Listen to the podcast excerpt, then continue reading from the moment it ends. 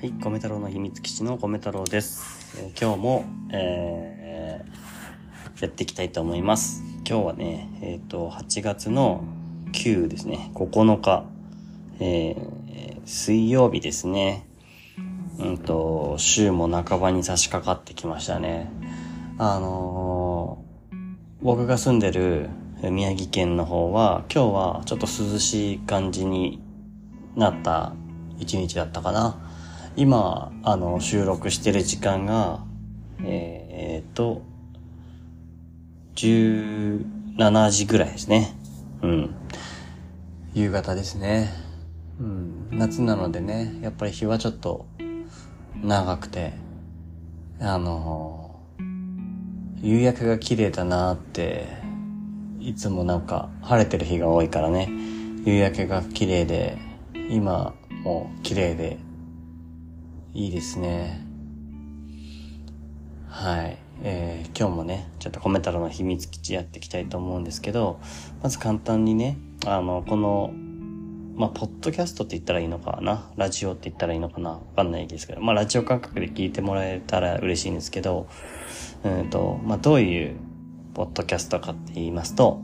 あの、なんて言うんでしょう。えっと、まあ、何かね、価値のあるような情報っていうのを発信することは僕にはできないんですけど、まあ、自分自身も聞いてくださる皆さんも、ゆっくりと、まあ、自分の価値観みたいなものを見つけていけるような、そんな秘密基地みたいな場所にしたいなと思ってやっています。で、まあ、子供の頃のね、秘密基地みたいに、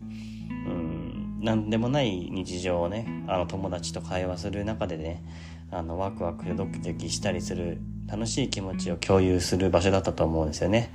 で、それとは、こう、その、その一方で、まあ、悩んだり不安だったり、まあそういったことをね、あの、話すことができた場所だったと思うんですよ。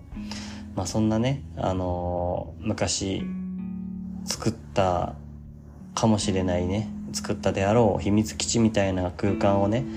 このポッドキャストで作れたらなと思ってやっています。まあそういうね、秘密基地をの中でね、まあ明日も頑張ろうかなとか、まあ今日もちょっと頑張ってみようって朝の人はね、思えるような、まあ少しでも力になるような空間を作りたいです。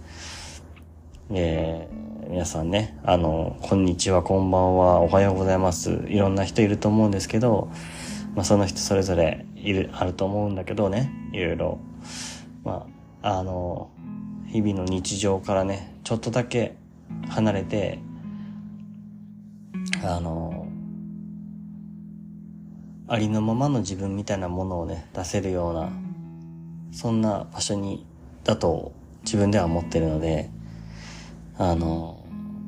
まあ、聞いていただけたら嬉しいです。でね、僕はね、音楽がすごく好きで、あの、ちょっと、あの、宣伝になるんですけれども、YouTube の方で、あの、オリジナル曲を、発信し始めてます。で、あの、まあ結構ね、えーよくあるような、こう、1番、2番があって、っていう、まあ、大体3、4分ぐらいのね、曲っていう感じのことはね、ちょっと今の自分にはできないので、こう無理せず、1番ぐらいで終わるような、ちょっと短めの曲をね、上げていたりします。あとはもう一つ、今、最近ちょっと始めたのが、音楽日記っていう、ちょっと自分の中で考えた言葉なんですけど、あの、YouTube ショートっていうのがあると思うんですけど、それで、あの、一日ね、あの、ちょっとその日の動画を簡単に、まあ、その日の動画になるかどうかもちょっとこれからわかんないけど、あの、まあ、動画と、うん、それに合わせて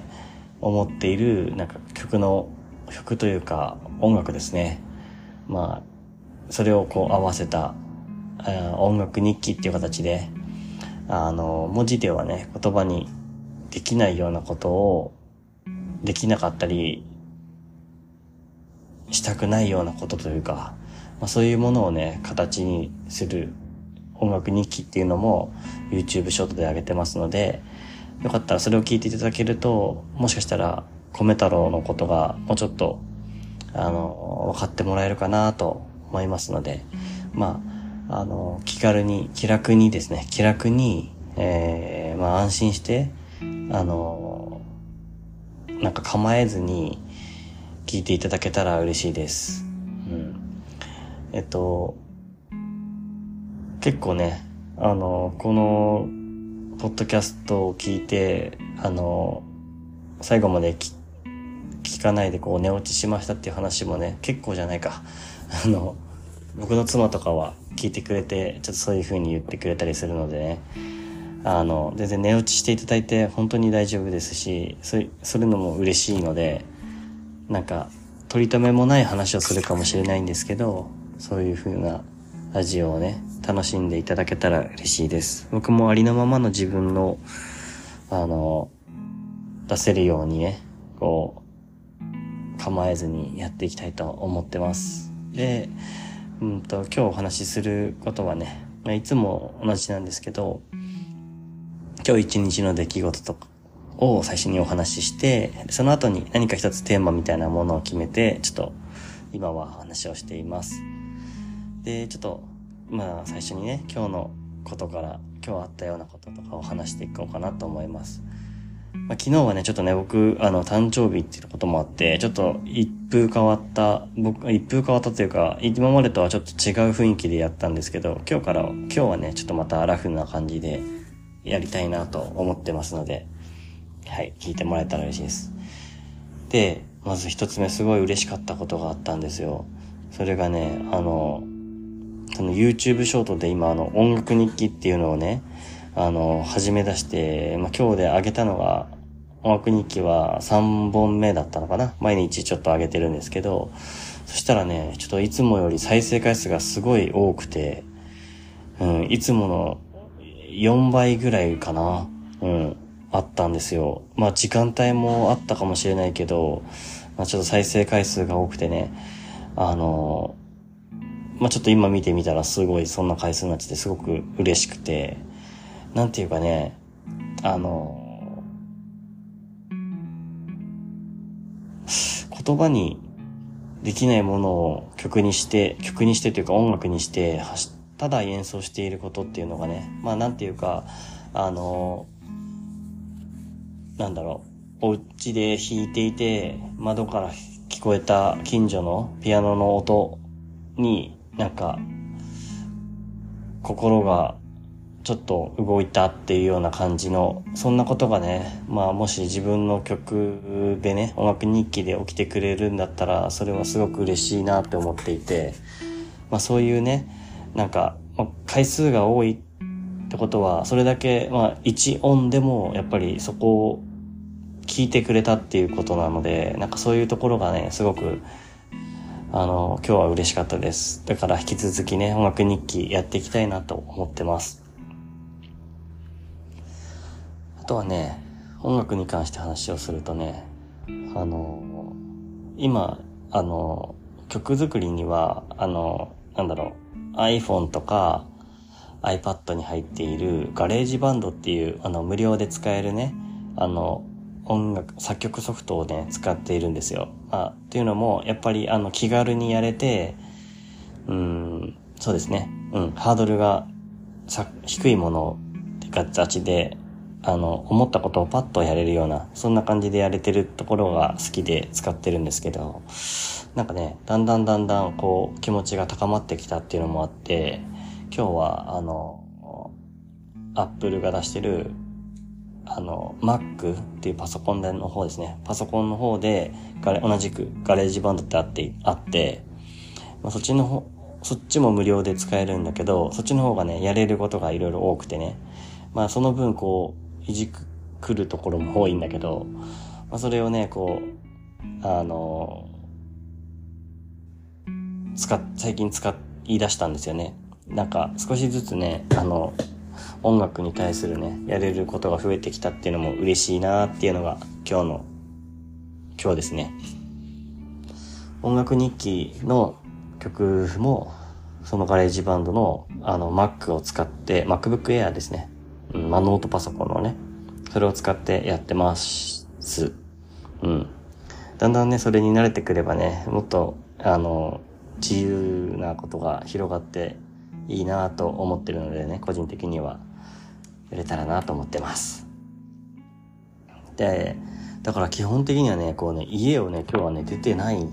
出ないね。全然家を出なかったね。あの、涼しかったからせっかくだから外に出て、いろんな、ね、なんか、歩いたりとかもできたかもしれないんですけども、夕方なんで、ね、あの、結局ほとんど、多分、ゴミに、ゴミを捨てに行ったぐらいかな、本当に。全然出てない。うん。です。あとはね、やっぱこのポッドキャスト、秘密基地もね、すごい好きなのでね、なんか、えー、いい、あの、一番最初にこう出てくる、あの、絵の、絵ですね。あの、アートワークっていうのかな？あの、ジャケットみたいなやつですね。あれをね、また新しくしてみました。なんかそういうところもね、少しずつこう自分で作り変えていくっていうか、あの、最初が全て完璧じゃなくてよくて、えー少しずつこうかな、ああかなってこうやっていく、その楽しさっていうのがね、やっぱり作っていく楽しさなのかなと思って、えー、またね、アートワークをね、変えてみたっていうのもあります。そういうのがね、今日も楽しかったかな。うん。まあ、ど、皆さんはこのアートワークどう思うかなとかね、ちょっと思いながら、あの、やってますね。うん。あとはね、あの、もう一つちょっとこれはお知らせにも近くなるかもしれないんですけど、ちょっとね、なんかあの、米太郎の秘密基地の、なんかこう、お便りボックスみたいなのを作りたいなと思ってて、まあ、ラジオだったらよくこう、お便りでこうね、前はお、郵便で送ってたり、まあ、メールで送ったりとかあったと思うんですけど、で、今までちょっとあの、Google のメールアドレスをね、ポッドキャスト用に作ってて、それに送ってくださいってしていたんですけど、まあ、それだとどうしてもね、なんていうかこう、メールアドレスがね、送る側のメールアドレスがこう、うん、まあ、米太郎って言っても結局誰かわからない人だから、まあそういう人にね、あの、送るのに抵抗があるなとか、そういうふうに思う人もいるのかなと思って、で、あの、他の方のね、ポッドキャストを僕聞いたりするんですけど、まあ、そこでね、この Google フォームっていうのを使っていたんですよね。あの、それはなんかこう、簡単に言うとこう、まあ、誰かわからないけど、まあ、匿名で、あの、いろんなことを書いて、その人宛に送ることができるもので、まあ、その、Google フォームはいろいろアンケート機能みたいなとかいろんなものがついてるんですけど、まあ、そういうね、あのものがあるので、まあ、これをお便りボックスみたいにしたら、あのまあね、あの、いろんなことに、あの、抵抗がある人、なんか、えー、お便りを送るけど、自分のことが誰かって分かられるのも嫌だなとか、そういうふうに思う人も気軽に送れるものっていうところで作ってみました。まあそういうことをね、今日いろいろ作業して、あの、いろんな作業をしたから結構、うん、家にいたけど充実してたかなって感じですね。うん、今日は結構充実したいい日だったかなって思ってます。なのでね、まあ今日ちょっと説明欄の方にも、あの、Google フォームとかね、のリンクを送っ貼っておくようにしますので、よかったらね、それも覗いてみていただけると嬉しいです。うん。今日ね、ちょっとテンション高いよね。なんか少し早口で。まあだけど、まあ、あのー、内容はね、ちょっと今日はね、短めに撮りたいかなと思ってます。まあもうそろそろね、あの、家族もね、帰ってくる頃ですし、まあちょっと今日の一日、ね、これからそういう風に過ごしていきたいなと思ってます。うん。じゃあね、今日のテーマみたいなのをね、まあ、いつも決めてたので、ちょっとそれをね、話ししようかなと思うんですけど、今日のテーマは、えー、よく眠りたい。あのー、睡眠の質を上げたい。っていうことについて、あの、僕日々悩んでることなんですけど、まあ、これについて話をしたいなと思っています。なんていうかね、あの本当に寝れないんですよ。いや、寝れないんじゃないです。あの、ね、寝れないというか、寝つきはいいんですよ。大体ね。だけど、なんか、すごい起きるんですよね。あの、眠りが浅いっていうんですかね。あの、浅いんですよ。だから、ひどい時だったら、1日に1回、ね、7時間とか8時間とか寝ると思うんだけど、そのうち5、6回起きるとかね、結構ザラにあったんですよ。今は多少減ってきたけど、それでもまだね、2、3回は確実に起きるので、なんか、そういうところをね、直したい、直したいというか、良くしていきたいなと思ってるっていう話で、まあ、聞いてる方の中にはね、寝れないって、もともと、あの、眠りに最初から寝つきが悪い、寝れないんだよって人もいると思うんですけど、まあそういう人にも向けて、ちょっとお話ししたいのは僕の話なんですけどね、話ができたらなと思うので、ちょっとここからテーマに沿ってちょっと話をしようかなと思いますので、よかったらテーマの方も聞いていただけたら嬉しいです。じゃあね、一旦休憩入ります。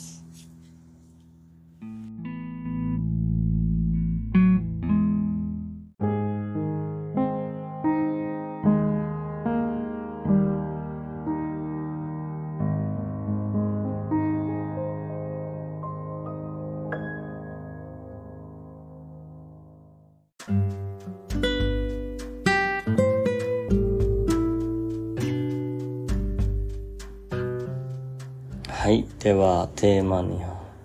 沿って今度は米太郎の秘密基地続けていきたいと思います。あのね、一応ね、今日ね、すごいね、宮城の方はね、風がね、強かったななんか、うん、今日は外にはほとんど出てないけど、ベランダには出ました。うん、なんかね、風がものすごく強くて、まあ、でもその代わり、なんか雲のね、動きとかも速くてね、なんかね、風強いと雲の動き速くなるじゃない？なるじゃない？だから、なんか、うん、見てて楽しいなって思思ってます。でね、今はね、あの、まあ、か、すごいなんか夕方なんだけどね、なんか、ちょうどね、なんだろう、夕日にこうなりかけてる時でね、あの、カーテンを開けてるんですけど、カーテンっていうか、レースのカーテンっていうの、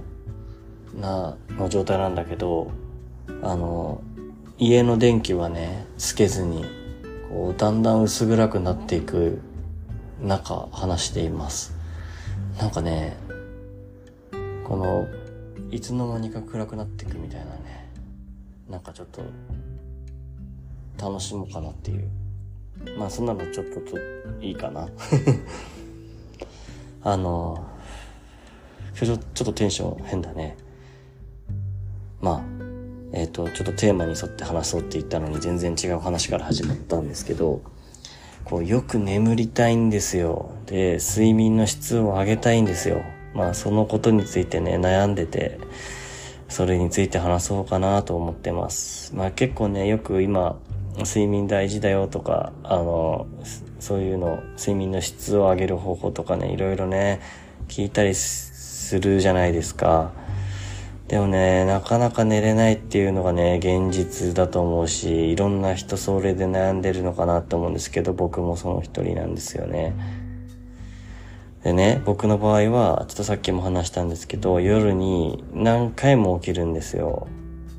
本当に1時間起きぐらいに起きてるんですよね。あの、1日5、6回とかね、ひどい時とかだとね。今はね、ちょっと実はあの、睡眠導入剤っていうのかなあの、お医者さんの方から、ちょっと眠りをね、良くする薬というか、あの、途中で起きないように、途中で起きるのは中途覚醒っていうらしいんですけど、まあ途中で起きないように、あの、してくれるような薬っていうのを処方してもらったりしてるんですけど、まあそれでもね、なんて言うんだろう、起きはするんですよね。まあ1日、まあ2、3回ぐらいにはとどまってはきたんですけど、なんか、あの、起きたりするんですよ。で、なんかね、あの、僕が読んだ本でね、あの、スタンフォード式最高の睡眠っていう本があって、あの、スタンフォード大学で、あの、睡眠の研究をしている人の話、本の話、えー、著者さん、著者の方の本なんですけど、なんか、その本はね、こう、睡眠の、こう、研究ってなかなか他のところでやってない中で、スタンフォードで結構、スタンフォード大学で、あの、だいぶ、何、先進的にパイオニア的な感じなのかな？あの、やってるか、えー、研究室があって、まあ、それで、その本は結構有名になって、僕もちょっと読んだりしたんですけど、まあ、その本でね、書かれてる中だと、まあ一番覚えてるのがやっぱり寝る90分前にお風呂に入るっていうことなんですよね。なんですけど、なかなか厳しいっすよね。寝る90分前にお風呂ってもう、なんだろう、多分もう早寝ししなさいって言ってるような感じに聞こえちゃうんですけど、なんか僕はね、大、まあ子供寝かせるタイミングが8時から9時ぐらいなので、そう考えると、6時半とか、7時とかにはお風呂入ってるわけですよね。で、まあ入ってるんですよね。6時半とか7時ぐらいに。で、そうすると、8時に寝ろっていうことなんですよね。いや結構無理あるんですよね。もうもう自分の時間が取れない。まあでも、うん、まあそれが睡眠的には一番効率がいいらしいんですよね。で、なんか、あの、お肌のゴールデンタイムって言われるのは10時夜の10時までには寝ましょうみたいなね。10時からそのお肌の、何？回復の時間らしいんですけど、まあ、そう考えると10時から逆算して90分前だと8時半ですよね。まあ、これだったらまあギリいけるかなって思うんですけど、そうすると子供をお風呂に入れるタイミングとずれますよね。ってなると、僕の場合、やっぱりこう8時に寝ないといけないというか、9時か8時、もう8時から9時の間で寝ましょうってことになるんですけど、なかなかね、なんかやりたいこともいっぱいあるし、そういうのがね、できない現状っていうのはあるんですよね。うん。だからなんか難しいなと思って。で、えっ、ー、と、なんだっけ。そう。で、子供の寝る時間は変えれないと思うんですよね。これ以上遅くをこう、起き、寝させてもね、じゃなくて、えっと、遅くまで起こす、起こ、起きさせてても、ちょっと良くないし、って思うし、僕の子供は今ね、あの、4歳の男の子なんですけど、息子なんですけど、うん。やっぱ、ね、あの、子供に、ね、寝るぞって言うからね、言うからには、ちょっと僕も妻も一緒に、まあ、今3人で夜部屋をね、真っ暗にして一緒に寝させてから、さあどうする？起きるか起きないかっていう感じなんですけどね。でもやっぱりもったいないから起きようかって起きて。でも、一回こう眠る気分にはなるわけですよね。やっぱりそのスタンフォード式の話によると、ね、90分前にちょうどお風呂に入ってるからゴールデンタイムでこう寝たくなるというか。で、まあそこをちょっと一回通り越すから、眠気がこう冷めるというかね、っていうのもあるのかなって思ったりします。まあただね、寝る90分前にお風呂に入って、で、あの寝、寝に入ってから最初の90分間だけかな？が、あの、寝てれ、寝てれば、まあ、一番、そこがその睡眠で回復するところでも一番重要らしくて、まあ、後からの時間、朝までの時間より一番眠りに、眠りで回復する時間が多いらしいんですけど、やっぱりね、なんか寝れない人って多いよなって思ったりとかしてね。どうしてもいろんなことをね、日々考えちゃったりとか、頭の中を空っぽにしてあと寝ましょうって言っても、なかなか、うん、次の日のこととかね、今日やり残したことないかなとか考えちゃう人いると思うんですけどね。まあ、まあ例えばね、このポッドキャストを夜に聞いてもらってね、その寝落ちしてもらえるならそれはすごいありがたいことなんですけどね。まあ、難しいのは現状だよねって思うんですよ。で、あの、まあ一応僕すごいその眠ることにすごいなんかこう、こだわりたくなっちゃって、眠れないからね。ってなっちゃって、で、あの、ちょっと一つここで告白しておいた方がいいなと思うことがあるんですけど、僕はあの、寝て起きるじゃないですか。あの、何度も何度も起きてるってことなんですけど、朝、朝の時間までね、5回とか6回とか起きちゃう時もあって、で、夜中に起きた時に、もう半分無意識化で、あの、何かを食べちゃうんですよ。あの、パンとか、お菓子とか。もう、健康に悪いですよね。あの、糖尿病になるリスクとかも高そうだし、なんかだから治したいなと思うんですけど、まあだからちょっとあのね、それで病院の先生から、あの、お薬をもらったりとかして、あの、睡眠をね、良くしてもらうってしてるんですけど、まああんまり今のところね、その感覚的に、あの、まあ、食べること自体はね、やめれてないですというか、それだけは言えるというか、うん。だから、まあね、夜中に食べちゃうってことはね、あの、夜歯磨きするじゃないですか。で、2、3時間後に起きるじゃないですか。寝てからね。起きると、食べるっていうことなんで、で、その後歯磨きしないで寝るんですよ、こう、半分無意識なので。だから、まあ、ほとんど歯磨きしていないみたいなもんですよね。ずっとお菓子を口につけたまま寝てるというかね。でひどい時とかは、もう無意識すぎて、あの、僕は布団で寝てるんですけど、布団の横にあの食パンがねこうぺちゃんこになって落ちててねそれを妻に見つけられて、まあ、もう半分呆れ笑いみたいな感じでねもうパンと添い寝しないでねって言われたこともあるぐらいあの無意識に食べてしまうっていうだからもうプラスアルファで寝れないだけじゃなくて寝れないし夜中に食べちゃうっていうあのすごく悪い循環が起きているんですよ。しかも、これはね、あの、1日とか、あ1年とかの話じゃなくて、うん、2年か3年ぐらい多分ね、あの、一時期止まる時期もあったかもしれないけど、ずっと続いてるんですよ。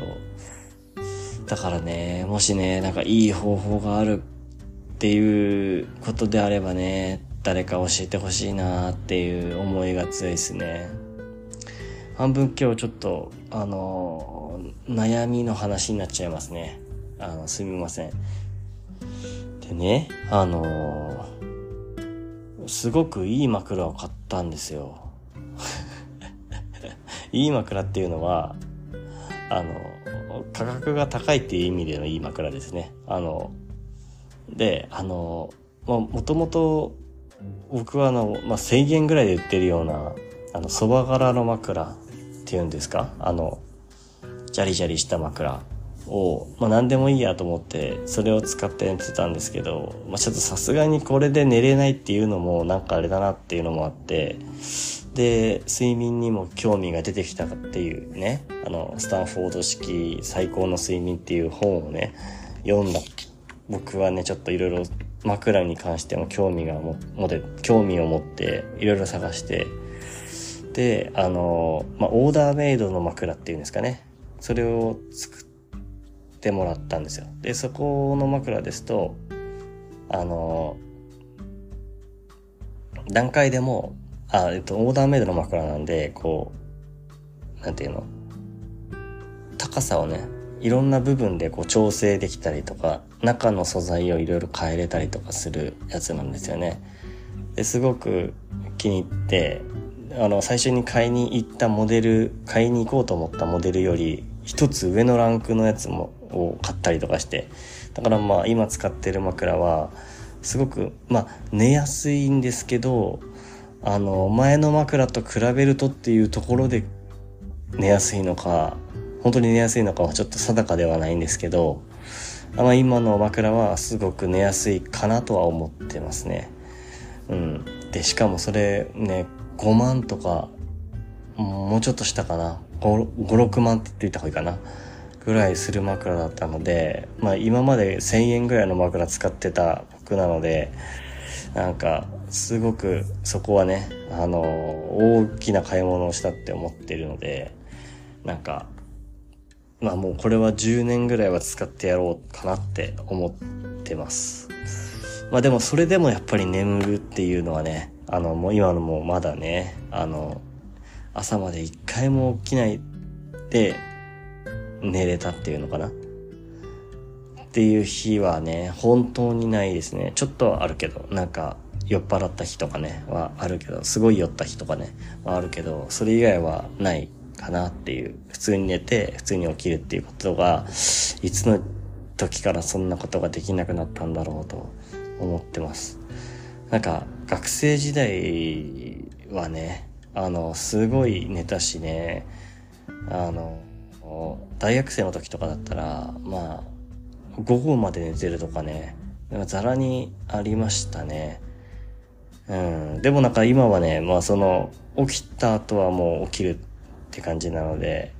なんか、朝は、あの、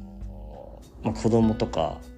猫とかに起こされるので、まあ、そこからはね、普通に起きますし、まあ、今ちょっと、あの、僕、給給食っていう形で、社会人なんですけど、あの、給食をしていて、あの、ちょっと特殊な生活をしてるんだけど、それでもなんかこう、眠、なんていうの、一回起きちゃうと、そこから先、朝起きてからは、朝のね、準備とかをするとね、あの、子供の行く準備とか、そういうのをすると、もう一回寝ようっていう気にはね、なんかどうしてもなんか、できないというかね、そういうのはありますね。うん。で、あの、まあ、いい枕買ったっていうお話したと思うんですけど、プラスして、あの、この点で寝るママットレスっていうんですかね。あの、まあ、いいマットレスを買ったんですよね。多少ね。まあ、10万とかするような枕では、ま、マットレスではないんですけど、あの、2、3万かな？ママットレスなんだけど、まあ、それでもね、今までの今までの布団とかどうだったんだよっていう感じになっちゃうけど、今までのちょっとせんべい布団みたいなのとはちょっとね、違くて、ちょっとしっかりこう、体を支えてくれるようなやつに変えて、まあ多分大きく変えたのは枕とマットレス変えたんですけど、それでもね、あとはま薬も飲んでみたりとかしてるけど、寝れないっていうところで、今僕が頑張ってるのは、まあ、寝るっていうよりかは、朝起きる時間をできるだけ同じにしようっていう、そこだけはちょっとやれないかなと。まあ、今強制的にね朝子供とか猫に起こされるのでそこだけを崩さずに朝ね5時半とか6時ぐらいに起きるんですけどそれを崩さないでいればいずれなんか夜も眠くなるのかなとか思いながらねやってますね。うん。なんかもうちょっと高すぎる枕だって個人的には思うぐらい、前のがね、本当にどこぞのメーカーでもない感じのやつだったので、あの、新しい枕は特別すぎて、もう、宗教枕っていう風に呼ぶぐらいね、あの、家族で呼んでちょっと笑うぐらい家の枕はね、あの、もう、光合と輝いてますね。うん。だからね、あの、もう1年ぐらいそろそろ経つのでね、その枕も。だからちょっとメンテナンスをね、しにね、行って、ちょっと得意げにね、行って、あの、また、心機一転できればなっていうところです。うん。あとね、睡眠の質を上げるってなんだろうね。なんか、やっぱ朝に日光浴びるとか言うけどね、運動してた時とかは、あの、お昼寝とかもできたけど、なんかお昼寝もね、なんかね、するタイミングとかにもね、よるよね、なんか。ちょっと、やっと眠くなってきたなーっていうお昼頃とかになっても、なんか今から昼寝をすると夜寝れなくなるよなとか考えちゃったりね、するわけですよね。だからまあもう3時とか4時とかになったらもうお昼寝じゃないよねっていう感じになってはするんですけど、でもまあ言われてるのはね、なんかどんな時間でもいいから眠くなったら寝た方がいいよって言われてはいるので、なんか、眠くなったら寝るっていうことも、まあ、どっちもいいのかなっていう感じですかね。って思ったりします。うん。で、なんかやっぱり、ね、睡眠ってめっちゃ大切らしいからね。あの、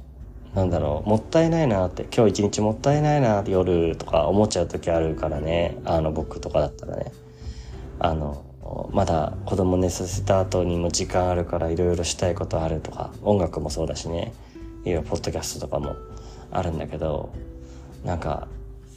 そのもったいない時間って思ってるけど実際こう睡眠してる間にこう一日起こったこととかをいっぱいこう頭の中で勝手に整理してるらしいんですよね。なんかね睡眠って。だからまあ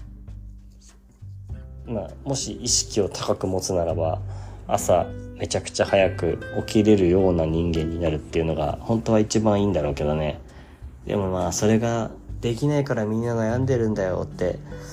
思いますよね。うん。僕なんかはうん。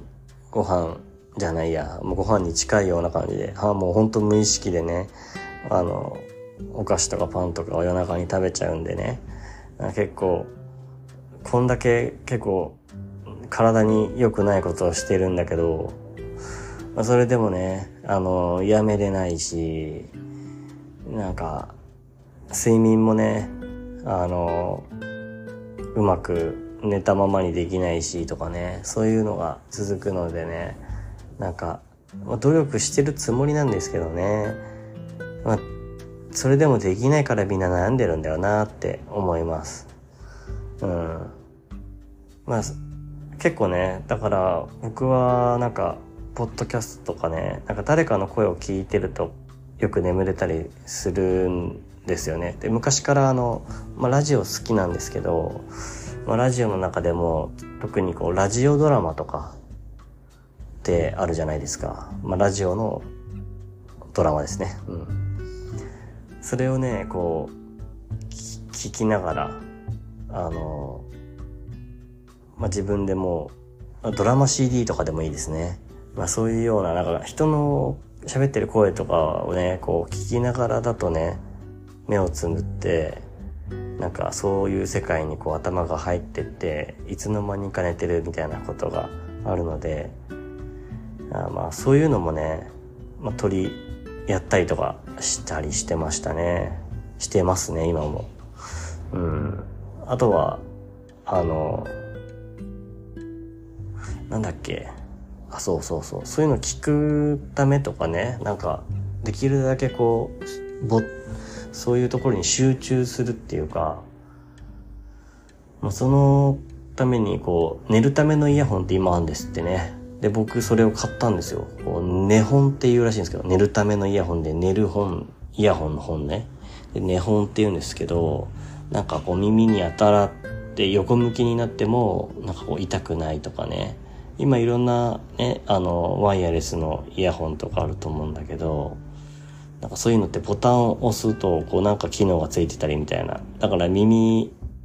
こう再生ストップができるとかボリューム上げれるとかいろんな機能がついちゃってるから横に耳を当てるとこうなんかうまいことなんかなんかボタンが押されちゃうみたいなそういうことがあるんですけど、その根本の方はね、そういうのがないからね、あの、今重宝してます。一番使ってるかな、それを。うん。で、まあ、そのヒーリングミュージックみたいなとかね、あとは自分の好きな、あの、寝るためのプレイリストとかね、作ったりとかしたり、まあ、いろいろ試してやってみたりはしてるんですけどね。なんか、やっぱ、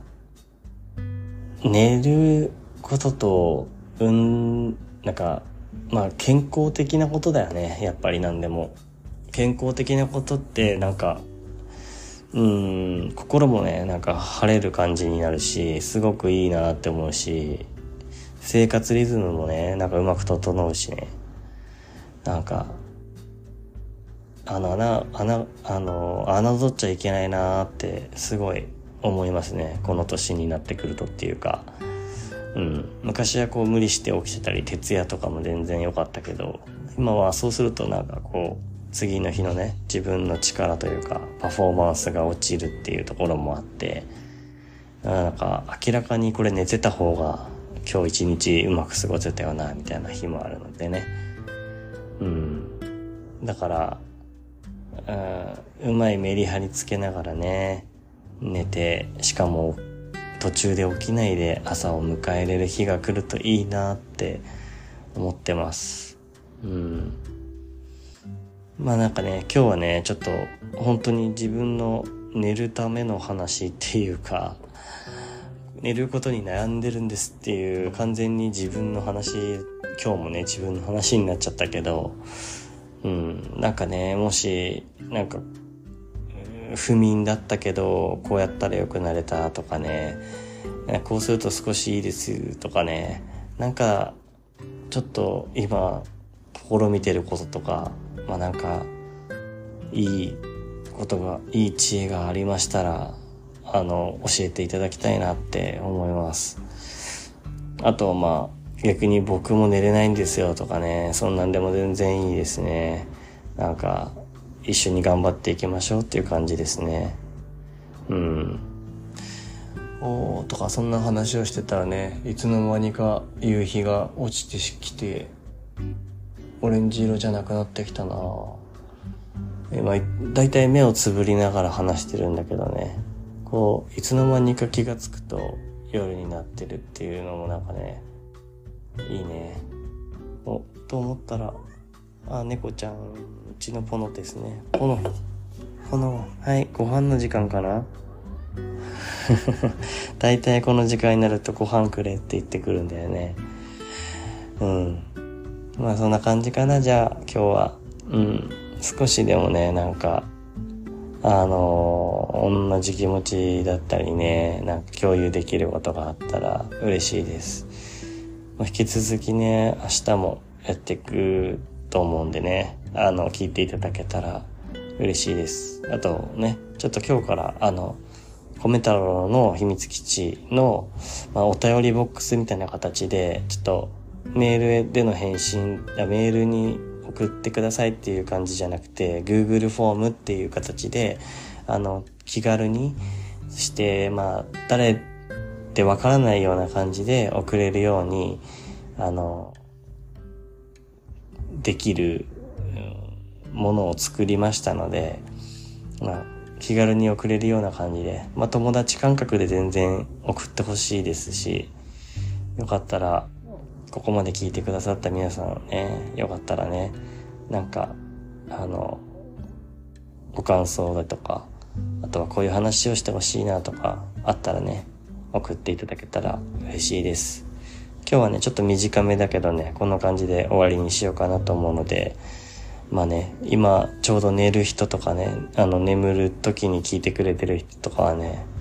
ぜひね、この、コメ太郎の秘密基地で、安心して寝てくれてたら嬉しいなって思います。その方はぜひおやすみなさい。いい夢を見てください。で、なんか朝とかね、昼とか、あの、ちょっとね、まあどんな時かわからないですけど、まあ気分が晴れないなとか、ちょっといつもと居場所を変えたいなっていう人が聞いてくれてればね、まあ僕も一緒ですのでね、一緒っていうか、あの、同じく悩んだり、いろんなことを思いながら生きてますのでね、まあ、ありのままで喋っていける場所を作っていきたいと思うのでね、あの、無理せずね、あの、まあ、また来てくれたら嬉しいです。それじゃあね、今日はこの辺で終わりにしたいと思います。まあ、今日もね、最後に今一番最新で作ってる、えー、オリジナル曲をね、最後にかけて終わりにしたいと思います。オリジナル曲の名前は、えー、っと、空想宇宙散歩っていう曲です。一応、一つだけお話しさせていただくと、この曲は、うん、きっと誰かと繋がれる、同じ気持ちの人と繋がれるよっていうことを、まあ、自分に向けて書いた歌です。よかったら聞いてください。それでは今日もコメ太郎の秘密基地最後まで聞いてくださってありがとうございました。ではまた、バイバーイ。おのー。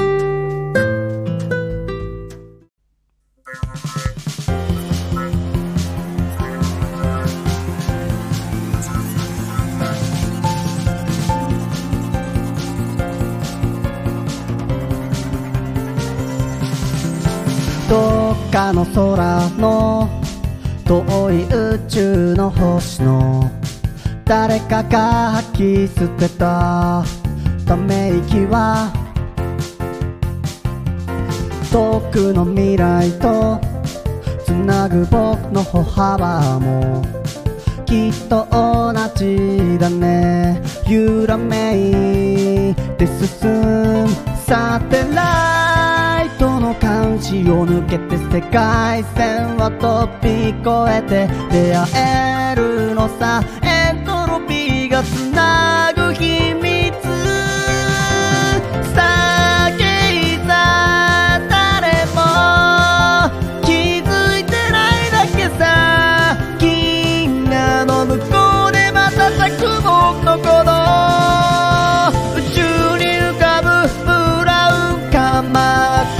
many